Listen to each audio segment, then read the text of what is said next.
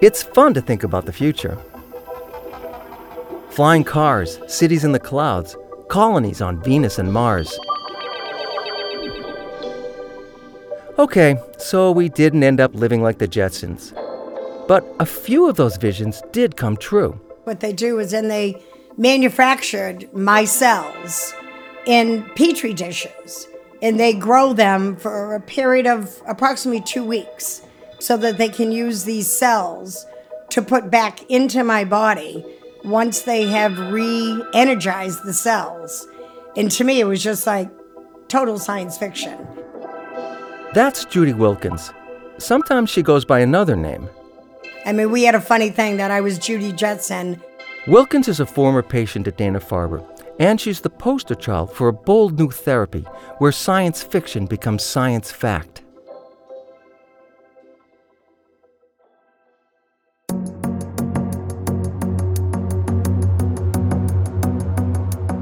I'm Ken Schulman, and this is Unraveled, a Dana Farber Cancer Institute podcast.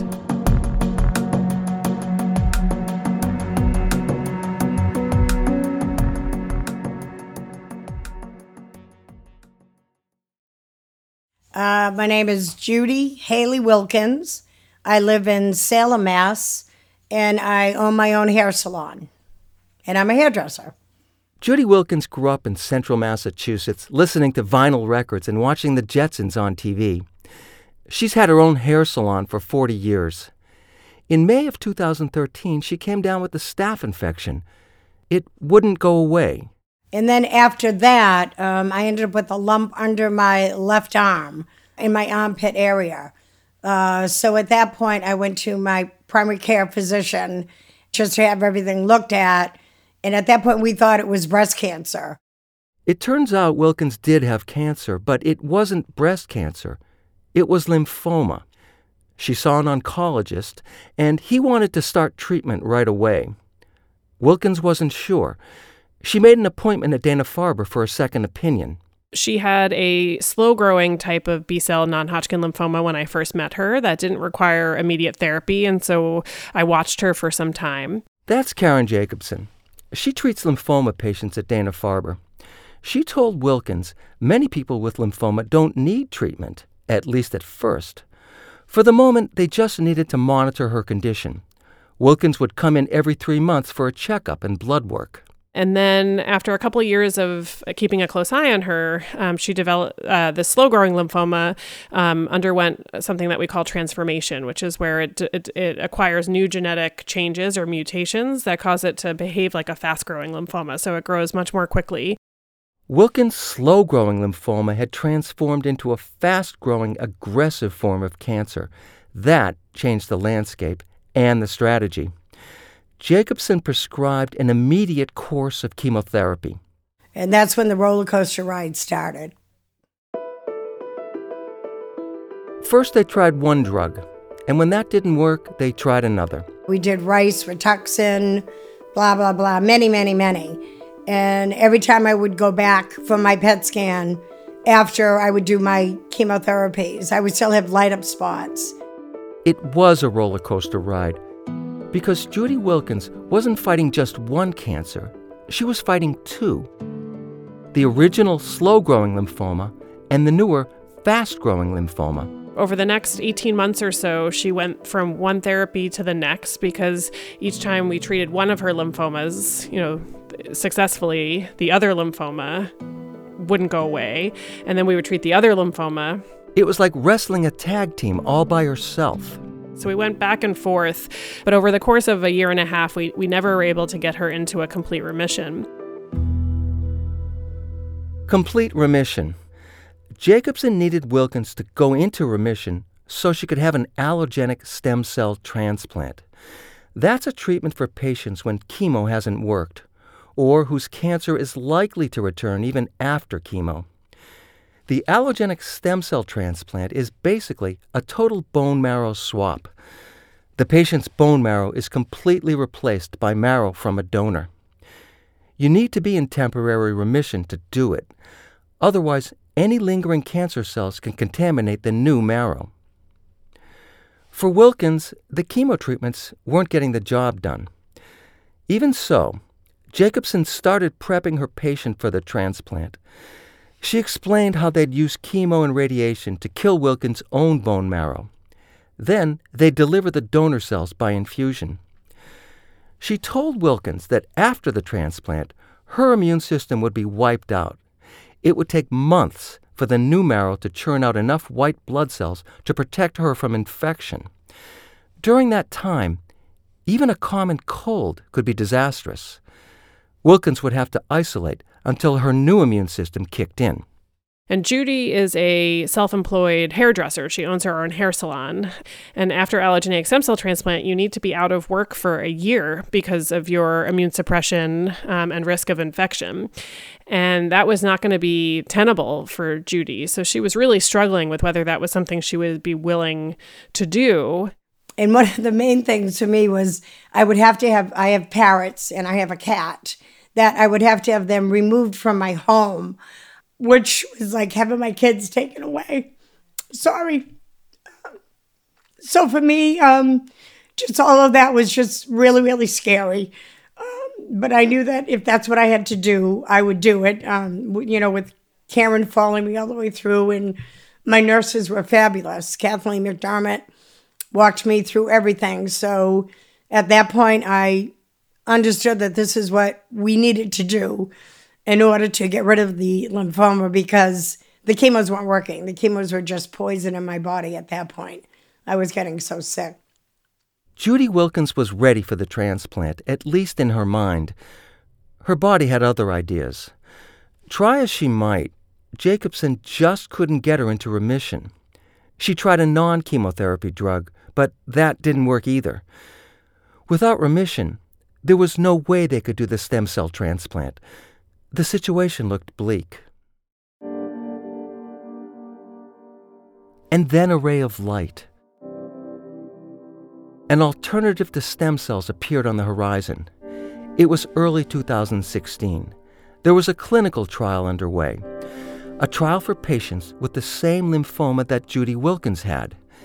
The trial was called Zuma 1, and the therapy involved was something called CAR T cells. It was a living drug made from T cells. T cells that were taken from the patient, genetically re engineered in the lab, and then returned to the patient. There was one spot left in the Zuma 1 study. Wilkins would be patient number 101. But Judy wasn't sure she wanted to participate. There was a lot of risk. One of the main things that we had talked about were the side effects. Um, of these type of things. And one of the side, bad side effects were brain swelling. Um, big one was death, which I didn't want to go down that road at all. But the brain swelling and oh, it's hard for me to remember everything. And just um, dizziness and sick, sick, sick. So I said to Caron, I don't think I want to do this. So Caron, an incredible person, held on and she kept calling the research people, telling them that, you know, I, I need this slot for this one patient. And I'm on the other hand, I'm sitting at her office saying, you know what? Um, I think I'm going to work through the holidays. Let me get through Christmas. Now we're in June at the May, June at this point. And I said, maybe I'll try the next trial that, you know, you're talking about because I, I don't want to do this. At that point, I didn't realize that this was would have been the end for me. There's an imaginary beast you might have seen in a museum or a book on Greek mythology. It's mentioned in the Iliad. Homer describes a monstrous, fire breathing creature with a lion's head, a goat's body, and a dragon's tail. He calls it a chimera. Of course, the chimera was strictly mythical. There aren't any fossils or footprints.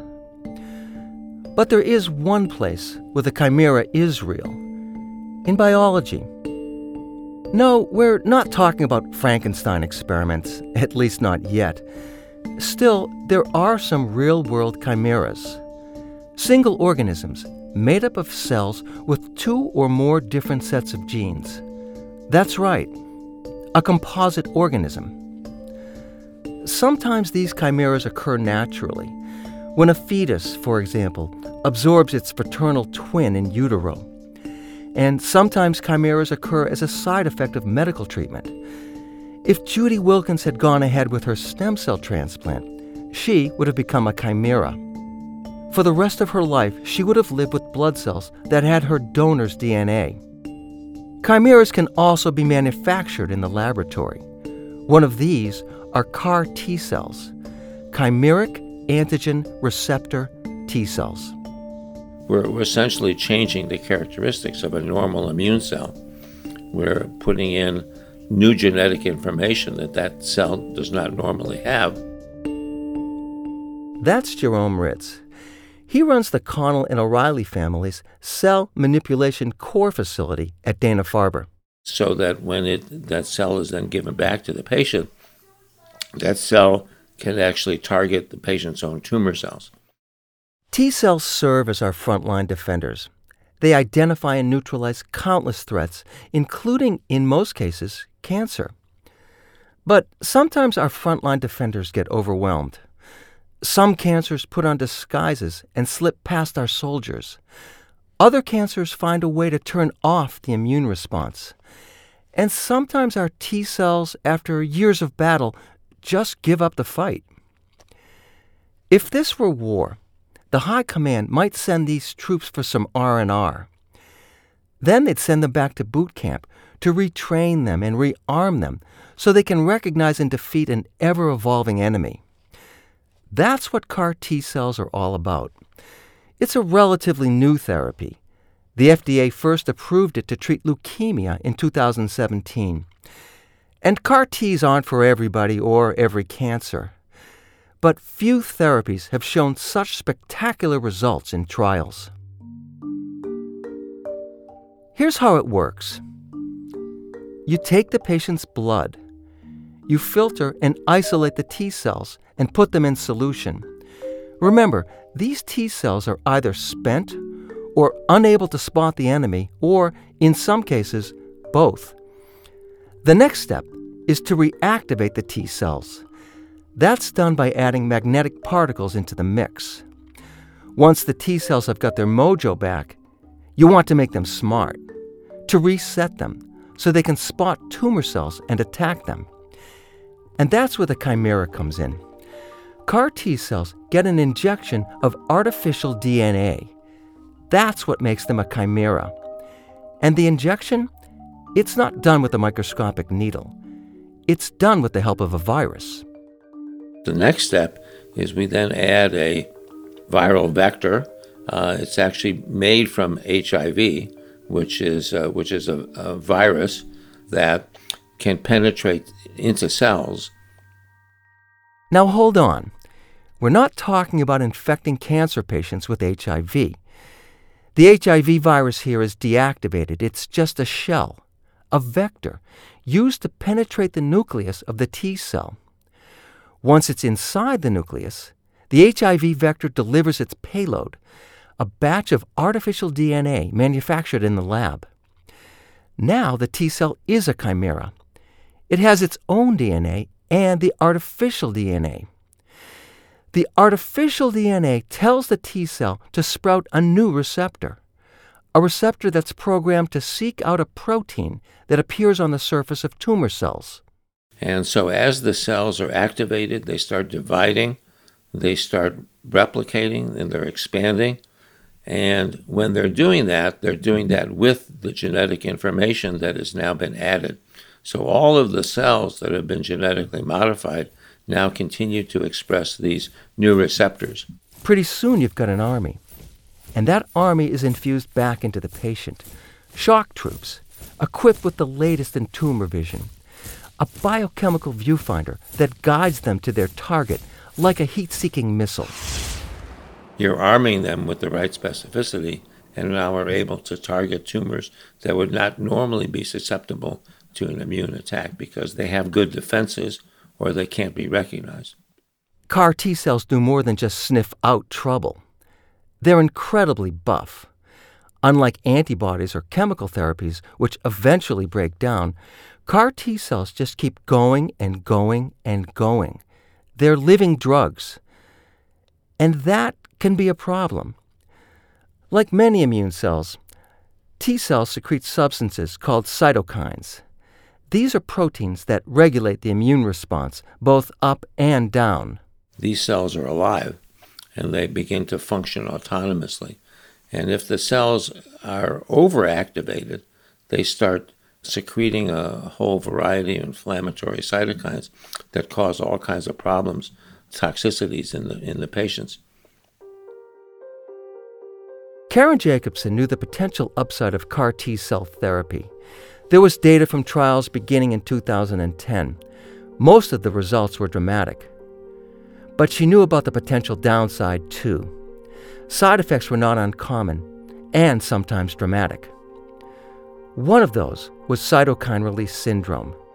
The T cells themselves then release cytokines, which are inflammatory substances, into the blood, and those lead to downstream inflammation themselves, and they also activate other downstream inflammatory cells, which leads to a cascade of inflammation. And obviously, that can cause flu like symptoms at its minimum, and it can cause people to drop their blood pressure, go into shock, even go into respiratory failure at its maximum. And there were other concerns. The CAR T cells, it seems, were able to penetrate the brain blood barrier, to open a breach for fluids and inflammatory cells to trickle into the brain. Once there, these inflammatory cells could cause additional problems. And we know that there are an abundance of other cells that go into the central nervous system that are releasing some of these cytokines, which cause local inflammation in the brain.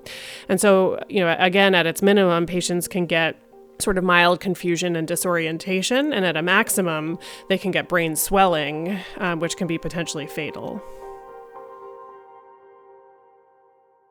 Still, Jacobson was convinced that CAR T cell therapy was the right choice for Wilkins. Chemo wasn't working, the stem cell transplant was out. Judy Wilkins was losing her battle with cancer. But for Jacobson, it wasn't just that her patient seemed to have run out of options. It was the type of cancer they were dealing with. Let's take a step back here. In order to work effectively, CAR T cells need two conditions. First, the protein that the CAR T cell is programmed to find has to appear on every single cancer cell. You don't want to leave any cancer cells behind. Second, that same protein has to be vital for the survival of the cancer cell. Otherwise, the cancer cell can lose the protein, evade capture, and continue to replicate. On the flip side, that same target protein can't appear on healthy cells in any vital organ. CAR T cells aren't programmed to recognize tumors. They zero in on specific target proteins. And if that target protein appears, say, in the lining of the colon or the lungs, well, it won't be pretty. Jacobson knew that B cell cancers, like the one that was killing Judy Wilkins, checked all the boxes for CAR T cell therapy because there was an optimal target, a protein called CD19. It's necessary for the B cell survival, so it's not easily lost. It's present on all or most of the B cells. And the only other sort of normal cell counterpart that it's on is the mature B cell. And we know people can live without B cells. There are genetic inherited conditions where people are born without B cells, and we can keep them alive and free of infection by giving them intravenous immunoglobulin. On August 1st, 2016, Judy Wilkins, patient number 101 in the Zuma 1 study, sat in her hospital bed at the Brigham and Women's Hospital, awaiting her first CAR T cell infusion. One of her clients at the hair salon had made her a pair of antennae to bring with her, like a character in some space age cartoon. Kathleen McDermott, the nurse practitioner, dared Wilkins to wear the antenna when the medical team showed up. So I'm sitting in my bed and I'm, you know, trying to be really relaxed and thinking about all the good things. And Kathleen texts me back. She's like, make sure you have your antennas on.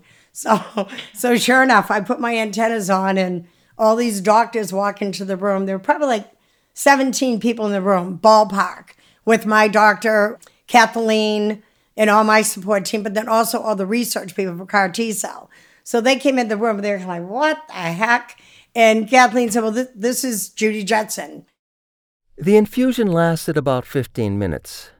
For Wilkins, it was like any other chemo treatment a bag of foggy liquid hanging on a pole, dripping into her veins.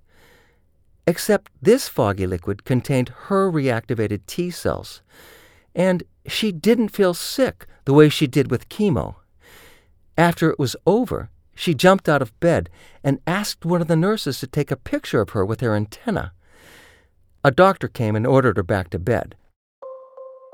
She didn't feel sick the next day either.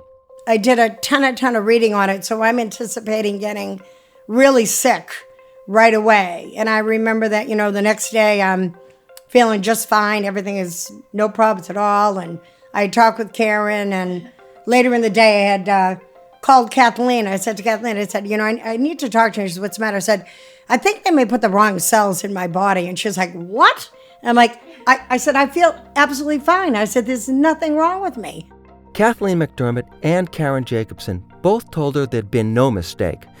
Those were her T cells in the bag. T cells reprogrammed to seek and destroy her B cell cancer. She'd be feeling them, and pretty soon. So we went on to the next day, and I remember, you know, taking my temp, and all of a sudden I said, oh, I'm feeling good. And the nurse came in, and my temp was up over 100, and I was like, I was so excited because I'm like, oh my God, it's finally working. It's working. It was working, and it was rough. Judy Wilkins spiked a high fever. Light hurt her eyes. She felt disoriented and struggled to answer questions during her daily cognition tests. It felt like a bad case of the flu. Despite that, every morning she checked a day off the calendar she'd brought with her. She'd set a target date to go home, nine days after the infusion. She knew it was optimistic. Jacobson had warned her that most people don't leave the hospital on their target date. I remember the, my target date. I got up that morning and I took a shower and I put a pretty dress on and did my hair because I didn't, well, I didn't have hair. put my wig on and made some eyebrows and I remember when the research doctor came in the room that morning and I had my bags were all packed at the door. And he's like, What are you doing? I said, I'm going home today. I said, Oh, I, I don't know about that. And then later they had, you know, talked with Caron and I did go home on my target date. It was phenomenal. Judy Wilkins went home on time, but she spent the next three weeks in bed, exhausted. Friends came over and lay on the bedspread beside her. She vaguely remembers watching the Summer Olympics from Rio, but she was home, surrounded by friends and her parrots and cat, and each day she felt a little stronger. Four weeks after the infusion, a friend drove her back to Boston for a PET scan.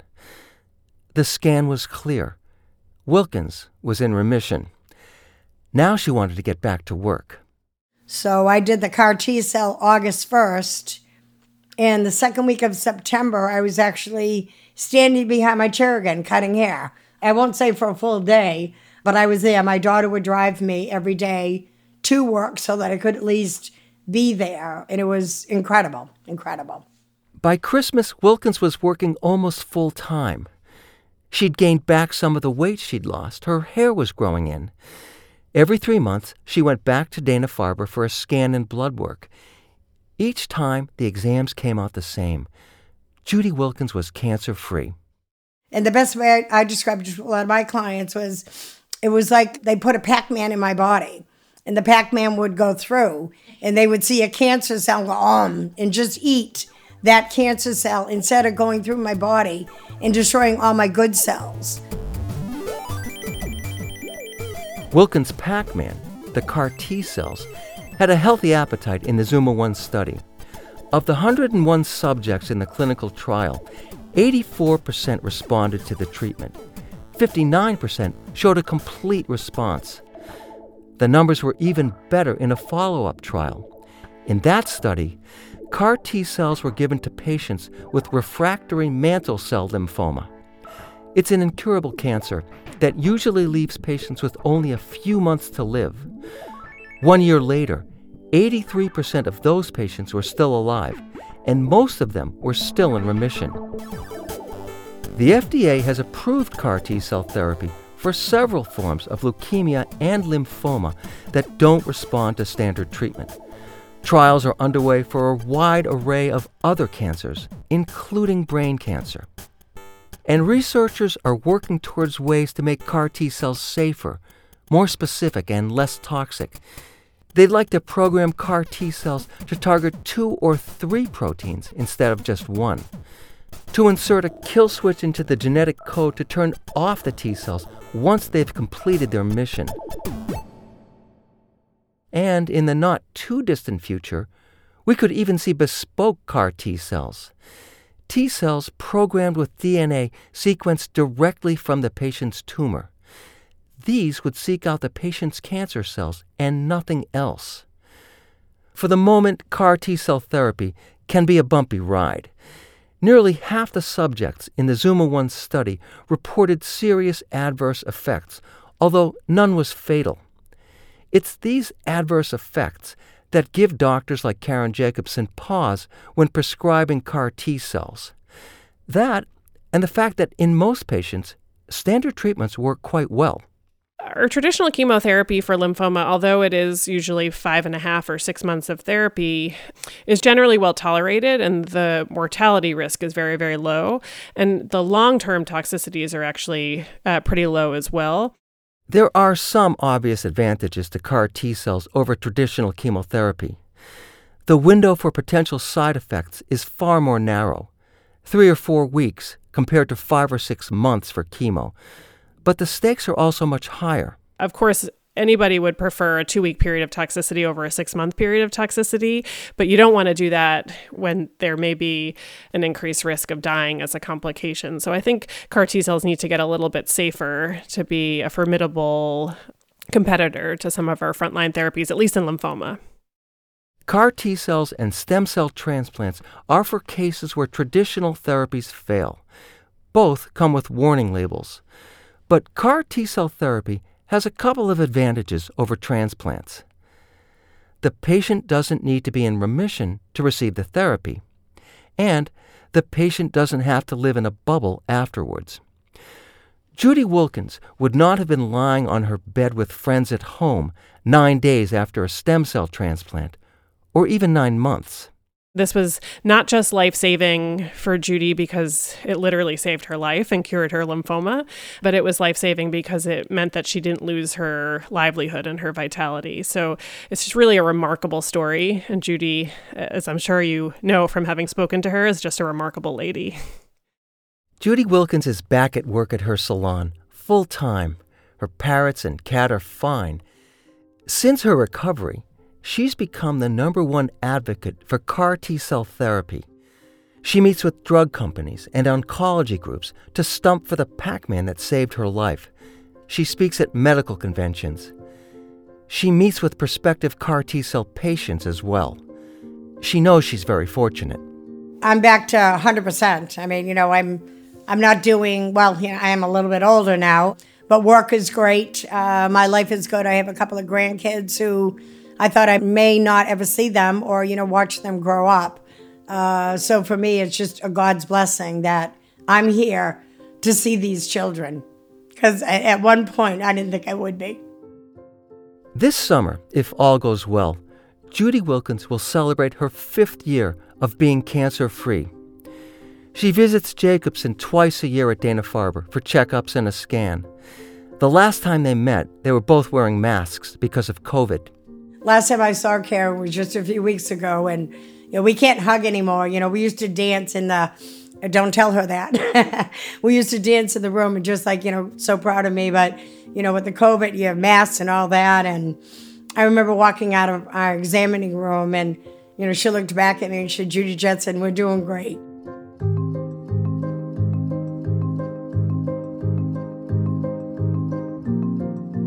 This past year, a year like no other, has been particularly challenging at Dana Farber. We get our experiments done, but we're not swapping ideas with people anymore. We're not sitting around the lunch table talking about why my experiment didn't work and how you can help me because your experiment did work. These are the things that make academic science uh, productive. It's your ability to brainstorm and to connect with other scientists. In our next episode, We'll learn how the Institute was affected by COVID 19 and how the staff found a way to persevere and contribute.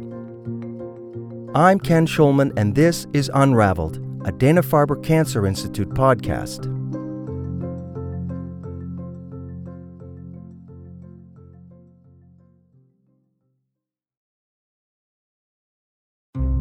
What is it about Dana Farber that makes it such a powerful adversary against cancer?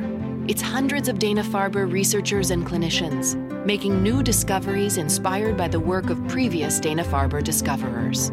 At Dana Farber Cancer Institute, nothing is as effective against cancer as a relentless succession of breakthroughs.